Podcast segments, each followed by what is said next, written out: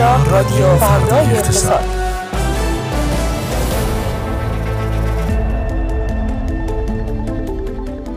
خوش آمدید خانم ها آقایان، اینجا رادیو فردا اقتصاد، خیابان الوند استودیوی فردا اقتصاد در خدمت شما هستیم به مدت سی دقیقه.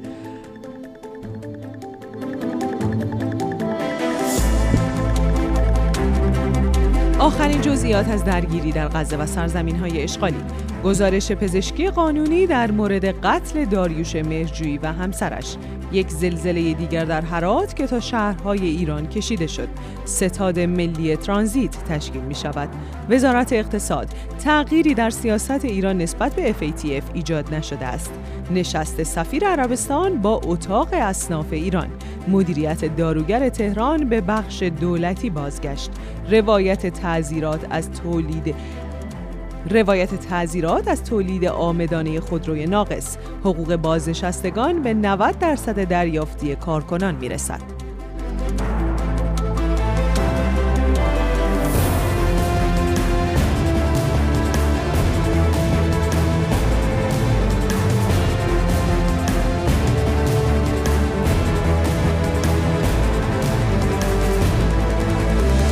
نبض ضربان اقتصاد شنیده نیست. در رادیو فردای اقتصاد. فردای اقتصاد امروز رو با من علی تسلیمی و من فاطمه رجبی شنونده باشید لطفاً. با شصت و سومین اپیزود در خدمت شماییم در بیست و سومین روز از مهر ماه. بریم خیلی سریع سراغ مشروح خبرهایی که خانم رجبی سرخط اونها رو خوندند. از امروز بنده با مشروح در خدمتتونم، البته از روی دستخط خانم رجبی سعی میکنم که بخونم. موافق این خانم رجبی شروع کنیم؟ فرستادین برای من؟ نه من که موافق نیستم اصلا، نه من بیشتر موافقم که همه بخشا رو خودم اجرا کنم، همه چیزا رو من بگم، واقعا همه کارا رو من بکنم.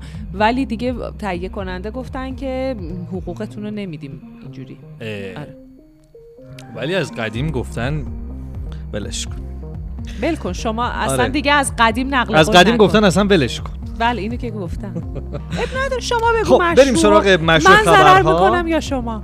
هیچ کس هیچ کس همه منتب بازی برد برده. بله. خبرهای جنگ رو در ابتدا میپردازیم. وزیر امور خارجه ایران انتقال پیام به اسرائیل رو تایید کردند. ایشون گفتن که به رژیم صهیونیستی هشدار دادیم که البته از طریق حامیان این هشدار به اسرائیلی ها منتقل شده که اگر جرایم خودشون رو در غزه متوقف نکنند فردا دیر خواهد بود و ایران نمیتونه در برابر این وضع در موقعیت تماشاگر باقی بمونه.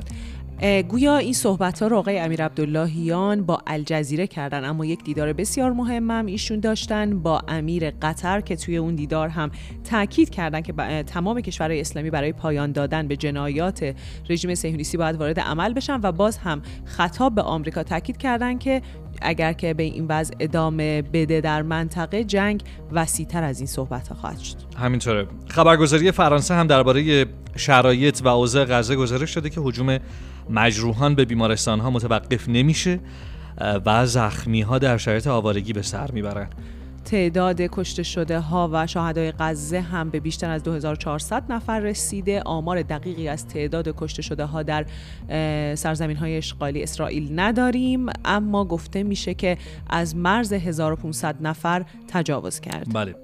اما بپردازیم به خبر تلخی که جا داره به همه اهالی سینما و مردم ایران و هنردوستان تسلیت بگیم و اون در واقع از دست دادن داریوش مهرجویی بزرگ هست که به همراه همسرشون متاسفانه با خبر شدیم به قتل رسیدن. رئیس کل دادگستری استان البرز گفته که گزارش پزشکی قانونی در مورد قتل داریوش مهرجویی و همسر ایشون تهیه شده. بر اساس این گزارش پس از انجام کالبد کافی البته فوت مرحوم مهرجویی و همسرشون خونریزی شدید به دلیل جراحات وارده به واسطه برخورد چاقو یا جسم برنده و نوکتیز به بدن اعلام شده. همچنین ضرباتی با چوب و یا جسم سخت هم به سر مرحوم مهرجویی برخورد کرده که منجر به شکستگی سر نشده و علت فوت نبوده.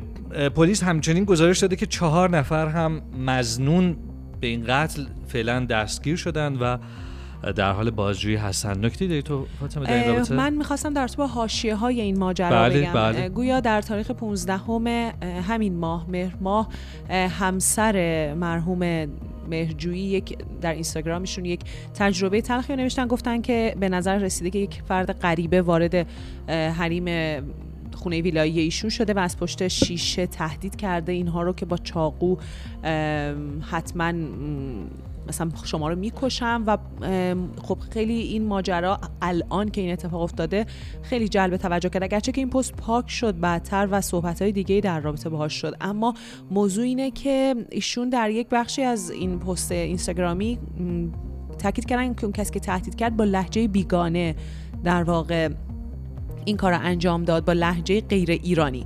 خب این همه میدونیم که الان وضعیت چطوره و چه فضای در واقع سخت و پیچیده در رابطه با مهاجران افغانستانی در ایران وجود داره. این ماجرا خودش بهانه‌ای شد برای هشدارهای بیشتر، ابراز نگرانی‌های بیشتر و حتی صحبت‌هایی که بعضاً تنه به تنه نجات پرستی میزد. خیلی‌ها اومدن گفتن که خب همسر مرحوم مهرجویی چطور میتونسته بدونه که این لهجه غیر ایرانیه؟ خب خیلی لهجه هایی وجود داره که مال سرزمین خودمونه ولی برای بخشای غیر از تهرانه. یا اینکه خب خیلی اومدن گفتن خب چرا اصلا اگه که این یک برنامه‌ای نباشه برای مهاجر ستیزی چرا باید روی همین بخش تاکید بشه؟ خلاصه که حاشیه‌های اینطوری داشت، حاشیه‌های دیگه‌ای داشت در رابطه با نحوه پوشش خبر، در رابطه با اینکه یک پست دیگری که در ژانویه در واقع دی ماه سال گذشته منتشر شده بود رو چسبوندن به این خبر و اصلا ماجرا خیلی عجیب غریب شد. البته ما همه می‌دونیم که رئیس پلیس کشور اعلام کرده که هیچ گونه گمان زنی فعلا نکنید تا ببینیم که چه خبره. اما خب مگه میشه گمان زنی نکرد؟ انواع و اقسام گمان زنی ها در شبکه‌های اجتماعی داره رد و بدل میشه، ولی به هر حال چاره‌ای غیر از صبر کردن و امید داشتن به اینکه موضوع روشن بشه نیست. بله متشکرم فاطمه. بریم سراغ خبری که مربوط میشه به صحبت‌های سخنگوی تعزیرات در مورد خودروهایی که به بهانه ناقص بودن دپو شدن و خودروساز از تحویل اونها امتناع میکنه. ایشون فرمودن که در یک مورد رقم بسیار بالای خودروی ناقص دیدم که هر خودرو یک قطعه متفاوت نداشت که نشان میداد فرضی رو ایجاد کردن تا عدم تحویل قابل توجیه باشه. اگه بنا باشه یکی دو قطعه کم باشه کل خودروهای توقیفی باید در زمره همان قطعات ناقص باشند، ولی تنوع نقص نشان میدهد که خودروساز قصد نگه داشتن خودروها رو داره تا پس از افزایش قیمت اونها رو عرضه کنه. توضیح تکمیلی داری در این رابطه فاطمه برامون؟ نه، در خودروسازها واکنشی نداشتن فعلا، نه، ولی خب حرف حرف جدیدی نیست. یعنی قبلا هم بارها گفته شده بود که نقص قطعه بهانه‌ای برای دپو یا حالا کلمه سنگین‌ترش احتکار خودرو در پارکینگ‌های بزرگ خودروسازها. بله، و یک گزارش جالبی هم در روزنامه هفت صبح نوشته شده در مورد آپشن‌های قرارداد بازیکنان فوتبال و ماجرا از اونجا جالبه که نشون میده چطور بازار کار بازار کار خودش رو میکنه و در نهایت اون چه که میخواد اتفاق آره. میفته اتفاق میفته. این در واقع گزارش اشاره‌ای داره به در واقع به بهانه صحبت‌های جدید یحیی گل‌محمدی که گفتن آپشن‌ها رو قبل فصل جدید آپشن‌های فصل گذشته رو میدن. خیلی آپشن، کلمه آپشن ما میشنویم. تیتر روزنامه هفته صبح اینه که قرارداد را رها کن آپشن را بچسبی، همچین چیزی، و میپردازه به آپشن‌های خیلی عجیب غریب و میگه وقتی که حالا ما از چه منظر می‌خوایم به این موضوع نگاه کنیم، اون نگاه ما بحث ورزشی نیست، بحث اقتصادی و بحث بازارشه. فدراسیون فوتبال میاد میگه که سقف قرارداد باید داشته باشن تیم‌ها، یعنی اینکه هر تیمی فلان قد بیشتر نباید در مجموع در واقع بودجه‌ای داره با اون باید قرارداداشو ببنده. قبل طرح‌ها که اصلا میومدن سقف قرارداد میذاشتن برای خود بازیکن‌ها و کادر، میگفتن که از اینقدر بیشتر مثلا نباید قرارداد ببندید. اما خب همه میدونیم که وقتی که شما در واقع مکانیزم بازار اینجوری عمل میکنه، من اینقدر میگیرم برای این کار، اگه که تو قوانین گنجوند که میدی، اگه نشد یه جور دیگه میدی. اون موقع که بازیکن‌ها سقف قرارداد داشتن ما میشنیدیم که مثلا حواله میلیگرد میدن به بازیکن به عنوان آپشن، مثلا فلان تون میلگرد به عنوان آپشن اگه که مثلا به این موفقیت دست پیدا بکنه تیم، یا اینکه مثلا حواله خودرو، الان زمزمه‌هایی که وجود داره درباره اینه که حواله خودروی وارداتی میخوان بدن به بازیکن، مثلا به بازیکن به مربی به جای اون سقف از در واقع اون مقدار از قراردادی که میخواد. خلاصه که خیلی فضای آپشنا فضاهای عجیبیه و دوباره برای هزارمین بار به ما میگه که حداقل اگر این کارا رو بذاریم کنار و اون در واقع سقف رو برداریم، شاید حداقل شاید بشه از اون قراردادا مالیات گرفت، نظارت باشه، شفافیت باشه. اینجوری میرن حواله میلگرد میگیرن، حواله خودروی وارداتی میگیرن. بله، بسیار عالی. خب بریم سراغ سروش بهرامی و بشنویم از آخرین های بازار سرمایه طلا و ارز و همینطور خبرهای شرکتی. سلام سروش. سلام، عصرتون بخیر. خب بخوام در مورد بازارها صحبت کنیم، اول از بازار سرمایه می‌خواستم شروع کنم بحث امروز رو. بازاری که خب دیروز که با هم دیگه صحبت کردیم یه روز خیلی سخت رو پشت سر گذاشتیم، تا انتهای معاملات هم هیچ اتفاق مثبتی در طول بازار رخ نداد، حتی بعد از اون هم خبر خیلی خاصی منتشر نشد که بخواد بازار رو با یک روی خوشی همراه کنه امروز. اما وقتی بازار شروع شد امروز بازار مثبت بود، نکته جالبی بود و شاید کمتر کسی انتظار داشت که بورس تهران امروز معاملاتش مثبت شروع بشه، اما مثبت شروع شد، اونم توی شاید بشه گفت یه سری نمادهای بزرگی که از همون ابتدا این گمان زنی ها رو زیاد کرد که احتمالاً یه حمایتای داره صورت میگیره برای اینکه بازار دوباره دوچاره پنیک جدی نشه. یه چند دقیقه بازار حالش خوب بود، دوباره دیدیم همه چی تغییر کرده، به یک باره ارزها بیشتر شد، اون تقاضا اصلا هیچ اثری ازش باقی نموند و بازار دوباره روندش منفی بود و شاخص کل هم که روی مرز دو میلیون واحد داشت تاپ بازی میکرد دوباره روندش کاهشی شد و اومد به سمت پایین. این رونده همینطوری ادامه پیدا کرد با یه حال خیلی بیحالی زیاد و تا دقایق پایانی که شاخص کل داشت منفی میشد اومد روی بازدهی صفر، یعنی به اندازه دیروز داشت منفی میشد، یهو دوباره همه چی عوض شد، یه تقاضایی توی نمادهای بزرگ اومد، شاخص کل با دو صدم درصد بازدهی مثبت بسته شد و مرز دو میلیون واحد رو از دست نداد. از اون ور شاخص هم وز، ولی خب روندش منفی بود، روندش هم خیلی البته پرقدرت نبود. به هر حال اتفاقی که داره توی بازار بارها و بارها تکرار میشه اینه که انگار سیاستگزار به اون دو میلیون خیلی حساسه، یعنی چندین بار تا حالا دیده شده تا بازار میخواد بیاد رو مرز دو میلیون واحد بشکنه بیاد پایین، یهو یه چند تا نماد بزرگی که خیلی اثرگذارن روی بازار یه تقاضایی میاد توشون و بازار دوباره رنگش سبز میشه، حداقل فقط شاخص ها رنگشون سبز میشه و اون دو میلیون واحد حفظ میشه. اگه بازار امروز رو نگاه کنیم یه چیزی نزدیک به شصت تا هفتاد درصد نمادها منفی بودن، در حالی که شاخص بورس تهران که نماینده اصلی و میشه گفت اون سنجه اصلی ما میشه گفت مقایسه بازار سهام با بازارهای دیگه است، رنگش رنگ سبزی بود. نمیدونم دلیلش چیه واقعا، اینکه چرا این اتفاق داره تکرار میشه، صرفا برای اینکه حالا نمیدونی واقعا. شما میدونی؟ نه آخه نه، ببین سوال میکنم، یه چیزایی که به ذهن آدم میاد چیزایی که اتفاقای خوبی نیست دیگه، غیر یعنی مستندگزار. آره سیاستگزار انگار خب ما نمیدونیم که حالا چه اتفاقی داره میفته، ولی حتی اینکه مثبت نگه میداره هم اتفاق خوبی خب نیست. خب اتفاق خوبی نیست چون الان ما ب... مثلا میدونیم که امروز بیشترین تاثیر رو توی مثبت شدن شاخص فولاد مبارکه اصفهان داشته. خب از اون طرف هم آخه بیشترین تاثیر رو تو منفی شدن شاخص پتروشیمی نوری داشته، یعنی هر دو تا. خیلی پتروشیمی نوری تاثیرگذاری بالایی نداره، ما چند تا نماد داریم. خب که در نهایت مثبت شد دیگه. آره دیگه از ولی میخوام بگم شد. حتی وقتی که این اتفاق میفته که در نهایت بازار رو مثبت میکنه، یه اطمینان خاطری میده به سهامدارها، بازم ما اونو خوب نمیدونیم، میگیم آقا کلا دخالت نکن. آره مثل اینه که یه چیزی اتفاق اتفاق بدی داره میفته، شما شکلشو عوض میکنی، خوب داری نشونش میدی. آها یعنی فقط خوب نشون آره میده. آره وقتی خب هفتاد درصد بازار منفیه، شما حالا بیا ده تا نمادم مثبت کن، اصلا صفحه خرید کن بگو بازار مثبته، چه فایده ای داره این کار؟ فردا دوباره اون نمادها همشون منفیه. الان مثلا یک تو یکی از چیزایی که خیلی سر و صدا کرد تو فضای مجازی همین نماد خودروه. شانزده آذر موقعی که شاخص یک میلیون و چهارصد هزار واحد بود، قیمت نماد خودرو ایران خودرو دویست و پنجاه تومان بود، الان هم دویست و پنجاه تومان، شاخص دو میلیون.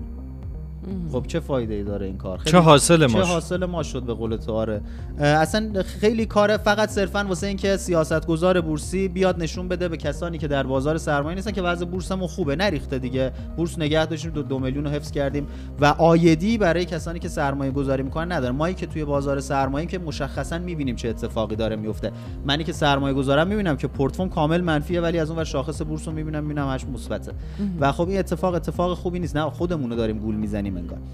به هر حال این اتفاق داره تکرار میشه، بارها و بارها هم این اتفاق تکرار شده و خیلی هم انتقادها بهشه و گفته میشه حالا خود سیاستگزارها بعضی وقتا میان میگن که شاخص بورس فرمولش مشکل داره. خب اگه مشکل داره عوضش کنیم دیگه، چرا باید مثلا ما بتونیم با شاخص یک بازاری که حدوداً ششصد هفتصد تا نماد توش هست رو با یک نمادی مثل مثلا نماد فارس توی پنج دقیقه مثبت کنیم، در حالی که بقیه بازار به حال خودش رها شده. به هر حال بگذریم از این موضوع. البته یه نکته دیگه هم بگم در رابطه با بازار سهام، امروز ارزش معاملات سه هزار و صد میلیارد تومان بود و برای بار دوم توی یک هفته گذشته کمترین ارزش معاملات ده ماه گذشته رکورد شکست و ما دوباره ارزش معاملات بسیار پایین داشتیم، چهارصد و هفتاد هشتاد میلیارد تومان هم پول از بازار خارج شد. اگه شاخص کل رو بذاریم کنار، بقیه شاخص‌ها نشون میدن که حال بازارمون دوباره به هر حال خوب نیست. از اونور بازار ارز و طلا هم بخوایم بگیم، میشه گفت توی یک هفته گذشته اولین روزی هست که یک ما یه بازار خیلی بیچاره بیچالش و کم نوسان رو توی بازار ارز و طلا تجربه کردیم. طلا حدوداً طلا هجده ایار دو میلیون و چهارصد و شانزده هزار تومان، سکه دو میلیون بیست و هشت میلیون و هفتصد هزار تومان، میشه گفت بدون تغییر نسبت به روز گذشته. و خود دلار هم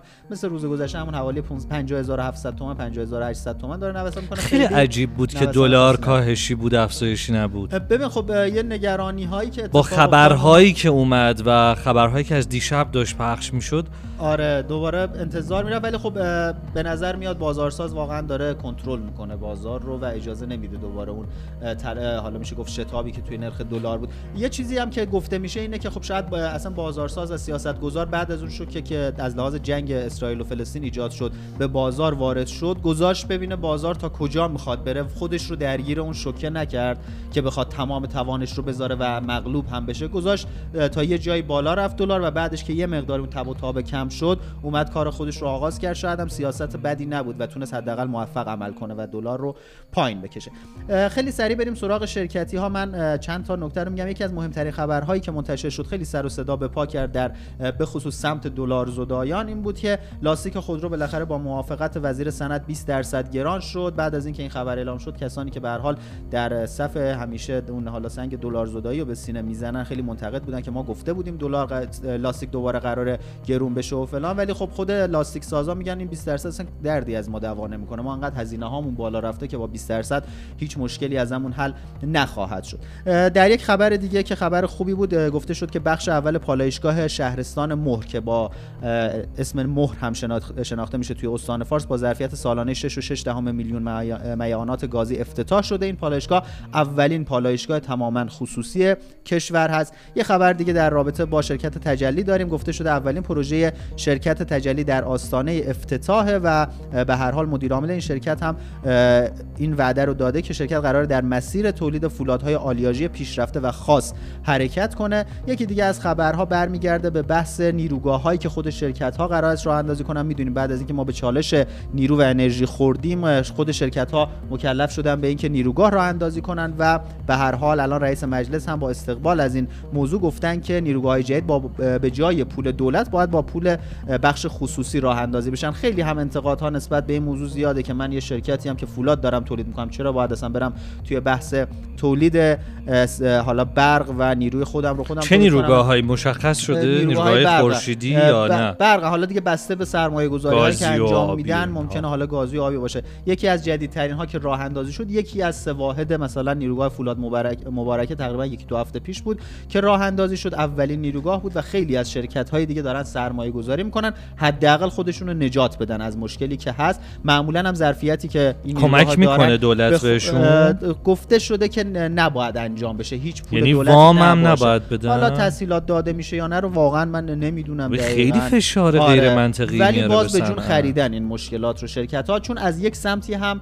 ظرفیتی که این نیروگاه‌ها دارن فراتر از ظرفیتی که خودشون نیاز نیاز دارن و میتونن اون برق رو به شبکه‌های دیگه هم بفروشن و بتونن درآمدزایی داشته باشن. هرچند توی صنعت برقمون به خاطر حالا نرخ‌گذاری دستوری و قیمت‌گذاری دستوری که داریم مشکلات بسیار زیاد هست. و یکی دیگه از خبرها هم این بود که طبق مصوبه مجلس و بر اساس مفاد لایحه برنامه هفتم، توقیف ماشینالات، ابزار تولید، بازداشت و حبس مدیر عامل و اعضای هیئت مدیره ممنوع شد و گفته شده که برای اینکه حالا اون شرکت بتونه به کار خودش ادامه بده و دوچار مشکلات عملیاتی نشه، اگه مشکلی هم پیش اومد این مسائل ممنوع شده، بازداشت نمیکنن بازداشت نمیکنن حبس نمیکنن و ماشینالات هم توقیف نمیشه برای اینکه اون روند عملیاتی ادامه دار ادامه باشه بده. و حداقل شرکت ممنوع خروج که میشن ان شاء الله، احتمال خیلی زیاد میشن دیگه دیگه، برای اینکه بتونن کارها رو ادامه بدن. پابندی دست به جی پی اس والا اونا رو دیگه ان شاء الله از آگاهی برسیم. به ما چه؟ ما به ما که حالا پاد گیر نکرده، گیر کنه شما پاد. کارخونه داریم ماشاءالله. نه آقای بهرامی ما نگران این چیزا نیستیم. کارخونم کارخونم کجا؟ خداحافظ سروش بهرامی، خدا نگهدار، برو بیرون دیگه. ممنون ازت. دعوت میکنم از محبوب داوودی تا به پشت میز رادیو فردای اقتصاد بپیوندن در کنار ما و البته پشت میکروفون، تا بپردازیم به گزارشی که قولشو داده بودیم هفته گذشته که بهش میپردازیم.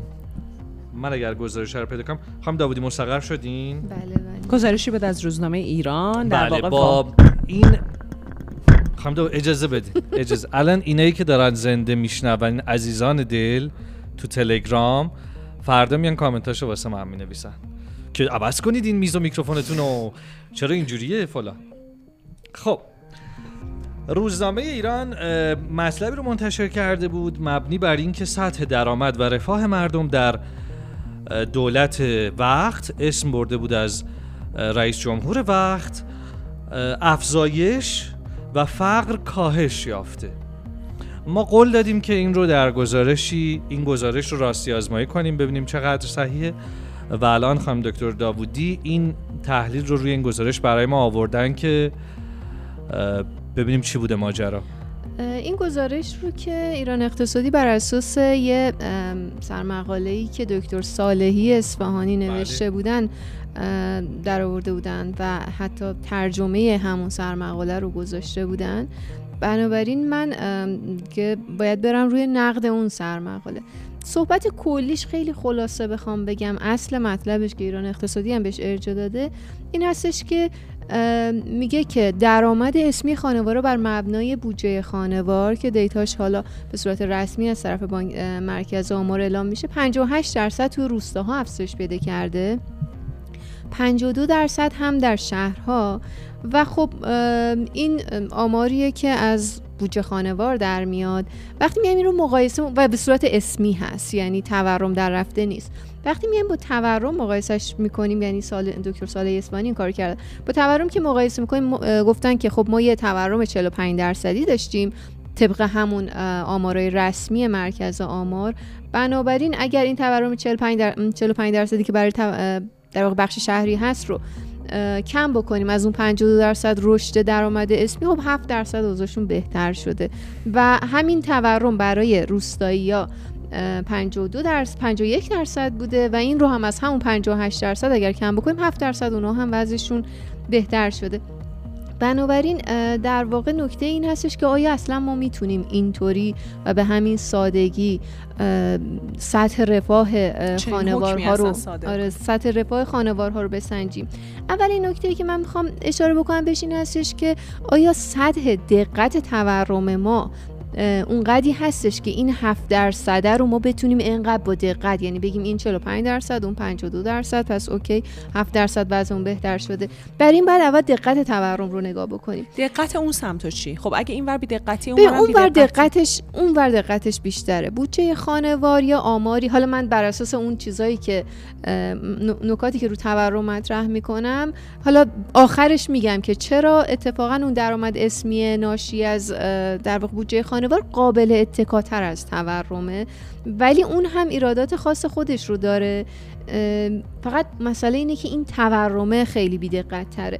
اولین چیزی که میخوام یادآوری بکنم در رابطه با این تورمه اینه که حتما یادتون از چند بار اینجا هم گفتم فروردین ما تورممون شصت و نه درصد بر اساس آمار بانک مرکزی، بر اساس آمار مرکز آمار تو همون بازه تورم پنجاه و چهار پنجاه و پنج درصد بوده، یعنی همینجا بین دو تا مرکز رسمی چهارده درصد اختلاف وجود داشته. توی اسفندش این اختلاف ده درصد بوده. البته بخشی از این اختلاف به این برمیگرده که مرکز آمار سال پایه عوض کرده بود. وقتی این در واقع مراکز سال پایه عوض میکنن اتفاقی که میفته اینه که سبد جدید شما رو در نظر میگیرن. تو سبد جدید شما چه اتفاقی افتاده؟ سال هزار و چهارصد و یک تورم خیلی زیاد بوده، به خصوص تورم مسکن، کرایه مسکن خیلی بالا بوده، شما مجبور شدی یه سری اقلام خیلی گرون رو حذف کنی. بنابراین این خارج شده از در واقع اون تورمی که داره محاسب میکنه. این در واقع شاید اصل تورم همون تورمیه که با سال پایه قبلیه، چون اون میتونه سطح رفاه شما رو نشون بده. شما مثلا گوشت رو گذاشتی کنارشون خیلی گرون شده. پس اگه ما بخوایم سطح رفاه رو بسنجیم، اتفاقا تورم رو باید با دقت بیشتری نگاه بکنیم. بنابراین وقتی این دو تا ماه رو فقط نگاه میکنیم که اختلاف تورم دو تا مرکز با هم اینقدره، و اگر تورم رو با سال پایه های نود و پنج و هزار و چهارصد هم در نظر بگیریم، اختلاف اونجا هم پنج شش درصده، میتونیم بگیم که اصلا تورم ما در سطح هفت درصد دقت نداره که با این در واقع ظرافت بخواد بیاد گفته بشه مثلا چون این انقدر بوده اون اونقدر بوده، بنابراین ما هفت درصد حتما وضعمون بهتر شده. این یه نکته است که اساساً از روی همین آمارای رسمیمون داریم میبینیم که تو تورمای ما که الان رسیده به بالای پنجاه درصد، سطح دقت تورم انقدر پایین. یه نکته دوم اینه که حالا دو تا نکته داره این مسئله دیگه. یکی اینکه وقتی تورم خیلی میره بالا، اصلا اندازه‌گیریش خیلی سخت میشه برای همین نهادهای رسمی، حتی اگر بخوان صادقانه این کارو بکنن، باز اندازه‌گیریش خیلی سخته و بنابراین دقتش میاد پایین. ولی نکته مهمتر یه چیز دیگه است.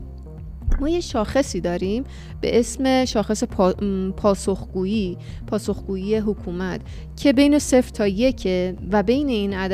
در واقع توی این بازه برای ما هجده درصد هجده صدم هست و یعنی در واقع ما جزء بر اساس این شاخص ما جزء غیر پاسخگوترین کشورها محسوب میشیم، یعنی حکومتمون، که این زیر شاخش میشه دموکراسی و حالا عدم تعارض منافع و آزادی تشکل‌ها، پاسخگویی مقامات، حقوق بشر، این میشه زیر شاخش اینا.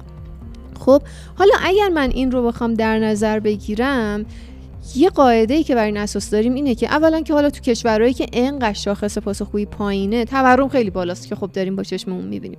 یه نکته دومش اینه که آمار به شدت مخدوشه توی این کشورها، که مشتبه نظری یه گزارشی داره روی این کار روی این کار میکنه که به زودی حالا منتشر میشه و اونجا ما می‌بینیم که اساساً تو کشورهایی که سطح پاسخگویی حکومت در این سطح، دقت آمار تورم بسیار پایینه، تورم جی دی پی و غیره خیلی پایینه و همش در, بر در واقع برای جی دی پی خیلی بالا، برای تولید خیلی بالا گفته میشه، اعلام میشه، برای تورم خیلی پایین. و حالا یه نکته تکمیلی هم که من اینجا بر اساس حرفای آقای نظری اضافه کردم اینه که این انحرافه وقتی که ما مرجع غیر رسمی نداریم برای اعلام آمار، یعنی مثلا فرض کنید یه مؤسسه تولید دیتایی که دولتی نباشه، این انحرافه دیگه خیلی بیشتر هم میشه، چون هیچ جایی نیستش که بخواد بیاد شما رو زیر سوال ببره. برای ما نه تنها ما این در واقع نهاد غیر رسمی و غیر دولتی رو نداریم، بلکه وقتی بانک مرکزی تورمش رفت در چهارده درصد بالاتر از تورم مرکز آمار، تورم بانک مرکزی رو گذاشتن کنار، گفتن مرکز آمار باید بده، یعنی حتی بین خود نهادهای دولتی هم این اختلاف هست. بنابراین شاید مثلا اگر ما یه برآورد دقیق‌تری از تورم داشته باشیم، در قیاس با اون پنجاه و خورده درصد افزایش درآمد اسمی که آقای صالح اصفهانی حساب کردن، شاید بیست درصد ما افت رفاه هم داشته باشیم، یعنی در این حد قابل انتظار هستش. و حالا یه نکته اصلا از عدد و ارقام در بیام، یه نکته مهم اینه که اساساً بر اساس اقتصاد کلان، بر اساس آموزهای اقتصاد کلان، ممکنه ما به بحران ارزی بخوریم، تورم هفتاد درصدی داشته باشیم و مردم وضعشون بهتر بشه. جواب قاطعش اینه که نه. و عجیب این که دکتر صالح اصفهانی توی این مقاله این رو زیر سوال میبرن و میگن که مثلا این که تورم عاملیه برای این که همه فقیر بشن، این توش شک و شبهه است. ممکنه کسی شک و شبهه وارد کرده باشه، ولی تو تورمای زیر پنج درصد، تو تورمی که از چهار درصد میره تا نهایتا روی شش درصد، نه رو تورم هفتاد درصد، روی تورمای ش... نمیدونم، شاید چون ایشون هیچ وقت ایران زندگی نکردن و همیشه تو تورم دو درصدی بودن که امسال رسیده به ده درصد، شاید سنسی ندارن، نمیدونم. یه نکته اینه که اقتصاد هم مثل پزشکی، مثل شاخه‌های دیگه، تخصص‌های مختلفی داره. یه تخصص اقتصاد کلانه. اقتصاد کلانی‌ها هیچ وقت در مورد تورم شوخی ندارن، یعنی همیشه هزینه‌های تورم رو با تمام وجودشون خوندن و باور کردن و آزمونش کردن، خوب باورش کردن که تورم هزینه داره، تورم هزینه فقر داره، تورم هزینه نابرابری داره، هز... هزینه افت سرمایه گذاری، افت رشد اقتصادی داره، هزینه هاش سرسام آوره. ولی یه سری اقتصاددانا اصلا تخصصشون اقتصاد کلان نیست، اقتصاد خرده. اینها کمتر باور دارن به در واقع ویرانگری تورم، به ویژه تورم‌های خیلی بالا. بنابراین این یه اختلافیه شاید بین تخصص‌های مختلف توی اقتصاد که یه همچین مسئله‌ای رو ایجاد میکنه. من, من یه سوال دیگه هم دارم، این که حالا ایشون با یه سری عدد و رقم اومدن گفتن که رفاه ایرانی‌ها بیشتر شده به خاطر اینکه مثلا تورم انقدر بوده، درآمد انقدر بوده. حتی اگه ما حرف ایشون رو درست بدونیم، آیا در اون سمت اون چه که باعث میشه که در واقع رفاه ایجاد بشه ما اونجا شاخص درست داریم؟ چون این وقت وقتی که ما میایم میانگین تورم میگیم، نگاه نمی‌کنیم که اون تورم مواد خوراکی که یکی از مثلا اصلی ترین نیاز خانواده است بیش از هشتاد درصد به سال گذشته، نگاه نمی‌کنیم که اجاره مسکن خیلی بالاتر از اون تورم میانگین رفته. حالا یه چیزایی مثلا میاد که از اینا کم اهمیت‌تره و اون میانگین رو میشکنه. بله. ما میتونیم اینجوری هم به قضیه نگاه کنیم و بگیم توی اون مسائل اصلی تورم به قدری بالا بوده که اینطوری نمیشه حساب کرد. ببین اون مسئله نابرابری میشه. ما وقتی در مورد فقر حرف میزنیم استفاده از میانگین بیراه نیست. امه. چون داریم در مورد کل جامعه حرف میزنیم. ما ممکنه هم فقیرتر شده باشیم، هم نابرابرتر. اون وقت وقتی میریم مثلا سراغ دهک‌های پایین درآمدی، اونا تورم بالاتر داشتن، افزایش درآمدم نداشتن، به اون صورت ممکنه وضعشون خیلی بدتر شده باشه. میایم سراغ دهک‌های بالا، ممکنه اصلا ذی‌نفع تورم بوده باشن، خیلی هم پولدارتر شده باشن، درآمدشون هم بیشتر شده باشه و بنابراین اونا در واقع وضعشون بهتر شده باشه. ولی وقتی میایم میانگین میگیریم، میخوایم بگیم حالا اوکی، انقدر یه سریار داریم خیلی بدتر، سریار داریم حتی بهتر، ولی در مجموع چه اتفاقی داره میفته. بنابراین حالا از این جنبه خب میشه خیلی دقیق تر بررسی کرد، دهک به دهک اومد بررسی کرد و گفت چه اتفاقی افتاده، ولی به صورت میانگین این قابل پذیرش هستش که چه اتفاقی داره میفته. حالا من البته میخوام در دفاع از دکتر صالح اصفهانی یه نکته‌ای رو هم بگم. البته در برابر صحبتی که استفاده‌ای که ایران اقتصادی کرده، اصل نکته ایشون این هستش که تحریم و در واقع همون اثری که تحریم گذاشته و یکی هم اون حذف ارز چهار هزار و دویست که پارسال داشتیم، اینا اثری در واقع مثبتی داشته روی رشد اقتصادی ما، روی رفاه ما.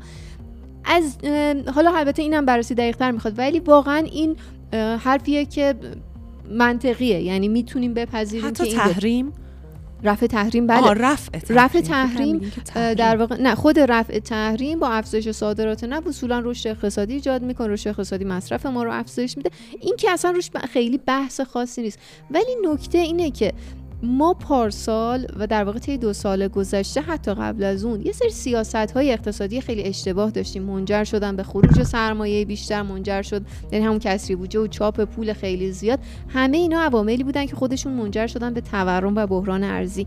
اینها هم منجر شدن به بدتر شدن شرایط. ما داریم برآیند اینا رو می‌بینیم، یعنی یه عواملی مثل رفع ت... حالا اینکه ترامپ رفت کنار و بایدن اومد و یه اثراتی داشت رو سطح تحریم ما و حالا حذف ارز در واقع چهار هزار و دویست، همه اینا یه اثراتی دارن برای خودشون، ولی اون سیاست‌های اشتباه هم یه سری اثرات منفی دارن. برآیند اینا رو دکتر صالح اصفهانی الان گفته که مثبته، که من حالا با این صحبت‌هایی که الان اینجا داشتم، به خصوص تو تشکیکی روی خود عدد تورمی که ایشون استفاده کردن داشتم، میتونم بگم که در واقع ما مطمئنیم که اینطور نیست. بر اساس آموزه‌های اقتصاد کلان مطمئنیم که اینطور نیست. نمیتونه این اتفاق بیفته که ما تو تورم هفتاد درصدی وقتی که پنج سال سرمایه گذاریمون منفیه وضع مردم بهتر بشه. حتی اگر اتفاقی که افتاده، یعنی همون افزایش رشد صادراتمون، صادرات نفتیمون و غیره، یه رفاهی رو ایجاد کرده باشن، در مجموع اون بحران ارزی اجازه نداده. اون حتی اون مسئله که روی کرایه مسکن برای ما پیش اومده دیگه، این چیزیه که کاملا داریم ملموس میبینیم. کاش ایشون هم اینجا بودن تا شاید یه ذره شک کنن. فشار غربت هم هست. اما حتما دکتر صالح اصفهانی خیلی دوست دارم، ولی فقط نکته این بود که شاید باید اقتصاد کلانی به قصه نگاه کنیم. نه اصلا عشق و علاقه که بحثش ما هم دوستشونه. مسئله اینه که دقیقا هم که میگی، یه وقتایی که حالا شما دارید علمی صحبت میکنید، تحلیل میکنید بر اساس داده ها و آمار، اما خیلی خوبه که قبل از این ما ببینیم که مردم دارن چی رو حس میکنن. تک تک ما، تک تک کسانی که داریم همینجا کار میکنیم تو این دایره کوچیک، به وضوح میبینیم که شرایط زندگیمون، شرایط هزینه‌مون در زندگی روزمره داره سخت‌تر میشه هر روز، و به عنوان طبقه متوسط دارید آره. این می‌بینید، این خیلی مهمه. ب... یه وقتی از شما میگیم ما شاید تو اون دهکه باشیم که از همه داره آره. برتر، ولی اینطوری نیست. موضوعی که طبقه متوسط داره این فشار رو احساس میکنه. هفته پیش به شوخی بچه‌ها داشتن میگفتن قبلا مثلا بیست و پنجم بیست و ششم تموم میشد پولمون، الان از هفدهم اینجوریم که پول نداریم و احساس میکنیم که شرایط سخته، چجوری باید تا آخر ماه سپری کنیم. این رو من که بچه دارم به وضوح دارم لمسش میکنم، یعنی حتی آقای خبازی هم که میگن ما هم که نداریم داریم به وضوح لمسش میکنیم.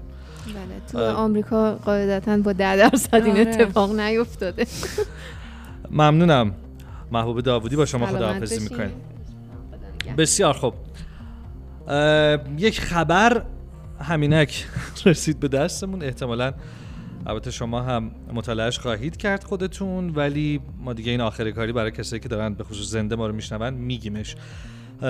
خانه سینمای ایران سه روز عزای عمومی برای سینمای ایران اعلام کردند از فردا، و با توجه به خاکسپاری استاد مهرجویی هم یک روز تمام پروژه های سینمایی قراره در کل کشور تعطیل باشه. البته هنوز تاریخ تشییع خاکسپاری ایشون مشخص بله. نیست، و از اون طرف هم حالا باید دید که سایر نهادهای سینمایی با این پیشنهاد موافقت میکنن کنن، یعنی مثلا اینکه سینماها هم تعطیل خواهد شد در ادامه یا نه دیگه. این فکر می‌کنم به وزارت فرهنگ و ارشاد برمیگرده، سازمان که موسیقی. بله بعیده حالا توقعی هم نمیره.